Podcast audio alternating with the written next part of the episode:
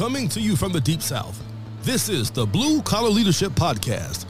High impact leadership is not reserved for leaders, and it has nothing to do with your position, title, or rank. However, it does have everything to do with your character. It's time to climb to the next level and beyond, personally and professionally. Now, let's start making it happen with your host, Mack Story. Hello, everyone. Thanks for stopping by the Blue Collar Leadership Podcast today. Today, we're on chapter 21 of 30 in my series on my book, Blue Collar Leadership and Supervision Unleash Your Team's Potential. Hope you went out and got a copy of that. It's on audio, or you can find it in Amazon and paperback and ebook. Or actually, you can also, if you want to read the first five chapters, you actually can uh, type in bluecollarleadership.com forward slash download.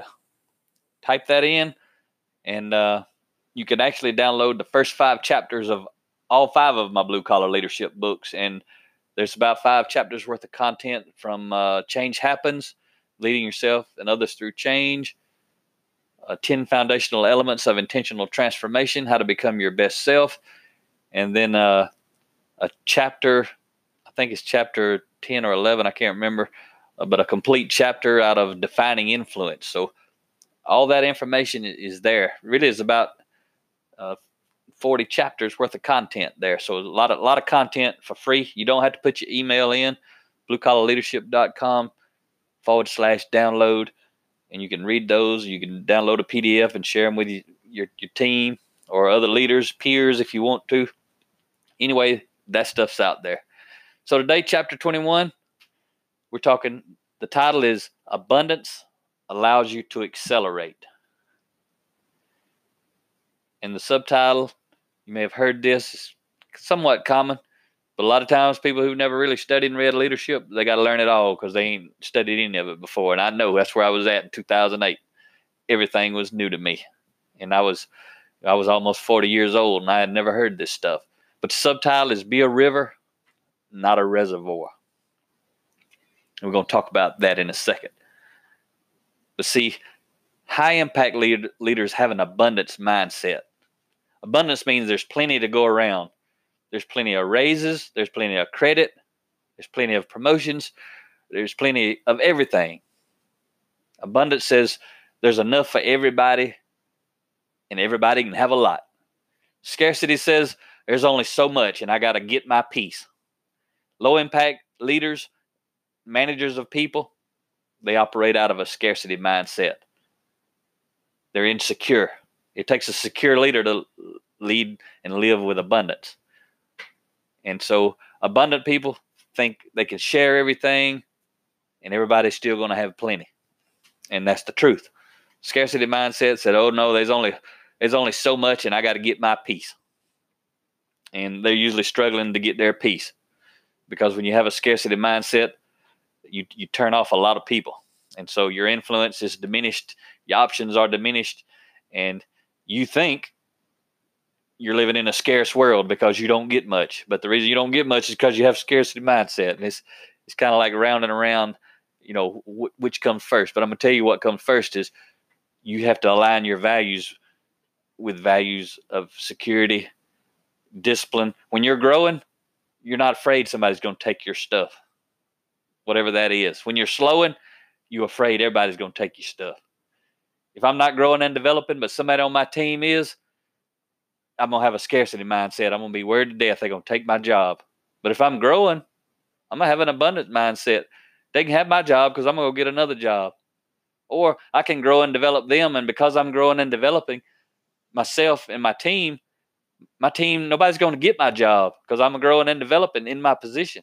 So I'm gonna grow and develop my team members, and they're gonna go get another job, either inside the company or outside the company. Doesn't matter. I'm a team growing machine, and I'm living out of abundance. And see, that's changes my results. If I'm a scarcity minded leader, I'm not pouring into my team because I'm afraid how they'll threaten me.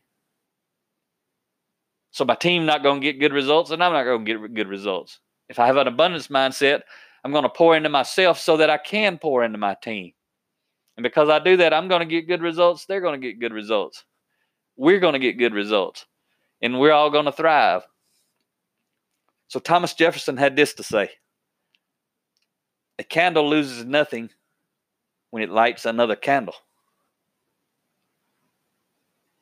And see, knowledge, knowledge is the one thing you can give it all away without losing any of it. I could get on these podcasts every day if I wanted to and dump everything in my mind out. I can dump it in my books. People can read my books after I've written it down for them. They can study it. They can learn every single word in every book. But I still got it. It's pretty cool. You can give it away without losing it. I've heard I heard I read I don't know who said it, but I've used the meme and I quote it to unknown source because I don't know who said it. But basically the quote goes if we exchange a dollar, we both have one. But if we exchange an idea, we both have two. That's good stuff. That's abundance. Scarcity says, I can't share my idea. If you get my idea, then I won't have it. You'll have it. Scarcity says, if you get a raise, I can't get a raise. Abundance says we can both get raises, either here or somewhere else. There's plenty of raises to go around. They're all over the place. Right now, you get on Google and find a job that you'd probably like to do, double your salary, no matter who you are and where you are. You may not be qualified for that job. That doesn't mean it's not out there. That means you need to get qualified if you want that job that'll double your salary. You're in charge of that. That's a different talk. But it's out there. You can double it, you can triple it, you can quadruple it. I know I've done it. My son's done it. My wife's done it. People I've mentored have done it. They have to have an abundance mindset. Say, oh, that stuff's out there. I'm going to get it. There's so many people I talk to all the time. I say, how many of you guys like to double your salary? Everybody's hand goes up. Reckon how many of them going to do it? A lot of times, it ain't many, but it's out there.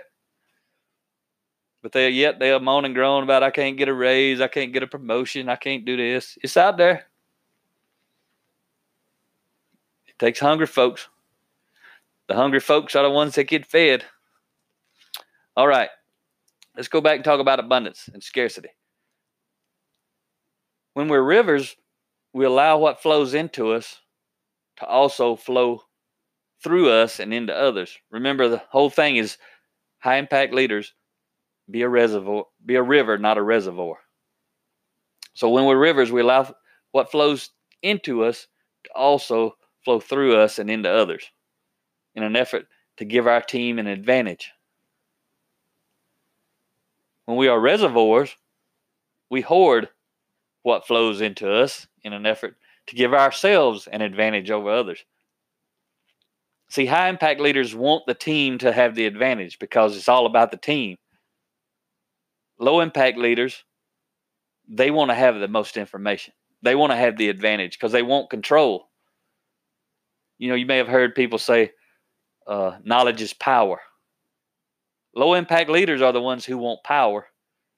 High impact leaders want results. They want everybody to have knowledge and, and in a sense, it's true. Knowledge is power, but collective knowledge is more power. I promise you. Collective knowledge. None of us is as smart as all of us. None of us is as creative as all of us. None of us is as strong as all of us. You with me? That's synergy. The whole's greater than the sum of the parts when we work together. So, high impact leaders are rivers, and they're very intentional about sharing knowledge and teaching others how to do what they do so they share knowledge in general about what's going on, what the future holds, what's going on at the end of the week, what happened in the meeting a little while ago. High impact leaders are sharing knowledge. See, uh, low impact leaders, they don't like to share a lot of knowledge because then they can't deal with all the questions or the input because they don't really know how to lead. So then they get into directing mode. When people start asking questions, they start giving directions. And a lot of times the direction is shutting everybody down. So then there's a lot of conflict. But that's because they're a low impact leader. They don't know how to lead. They can't deal with a team of people that have opinions and questions. High impact leaders want a team of people that has opinions and questions. I want all of my minds thinking, not just mine. But when it comes to teaching how to do things, high impact leaders, high impact people show others how to do what they do. They teach them. They don't want to be the hero. They don't want to be the only one on the team that knows. They want everybody on the team to know how to do it. Secure leaders are not threatened by others having knowledge, they are strengthened by it. High impact leaders are strengthened by others' knowledge. Why wouldn't a leader want their team to have all kinds of knowledge? I can tell you because they're insecure and they're threatened. That's why. It's silly, but it's a fact of life. I'm pretty sure you've seen it and you've witnessed it. So, managers of people or low impact leaders, whichever words you want to use, it kind of gets complicated because there's all these semantics. Everybody talks about it in different ways. But when I say low impact leader, I mean a manager of people, not a leader of people. So, managers of people, low impact leaders, they don't function as rivers, but instead, they're like a reservoir. You know, a river, the water just flows through it. A reservoir, it just collects and collects and collects. So they're, they're intent on collecting knowledge, low impact leaders. They don't want it to pass through them into others. And these low impact leaders, these managers of people, they want to be needed. That's a part of their insecurity. They for them to feel good, they have to be needed. High impact leaders, they see it a completely different way. They want to be succeeded. Because most high impact leaders, they're growing and going. They climbing the ladder. They may climb it in this company, they may climb it in another company. But let me say this if they're passionate about what they're doing, they can stay in one spot and lead from that spot their entire career and be happy and be exactly where they belong because they're passionate about what they're doing. But they still want to be succeeded in a different way. They want to grow and develop leaders.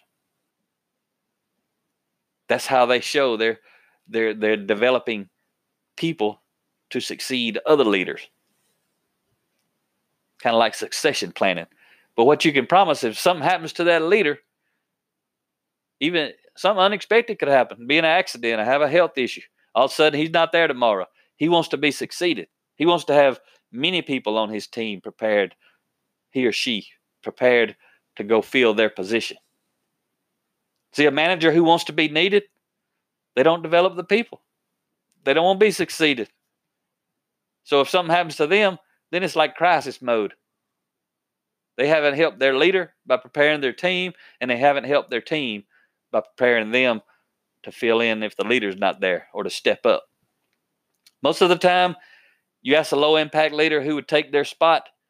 Most of the time, they tell you the person who does the best job out there.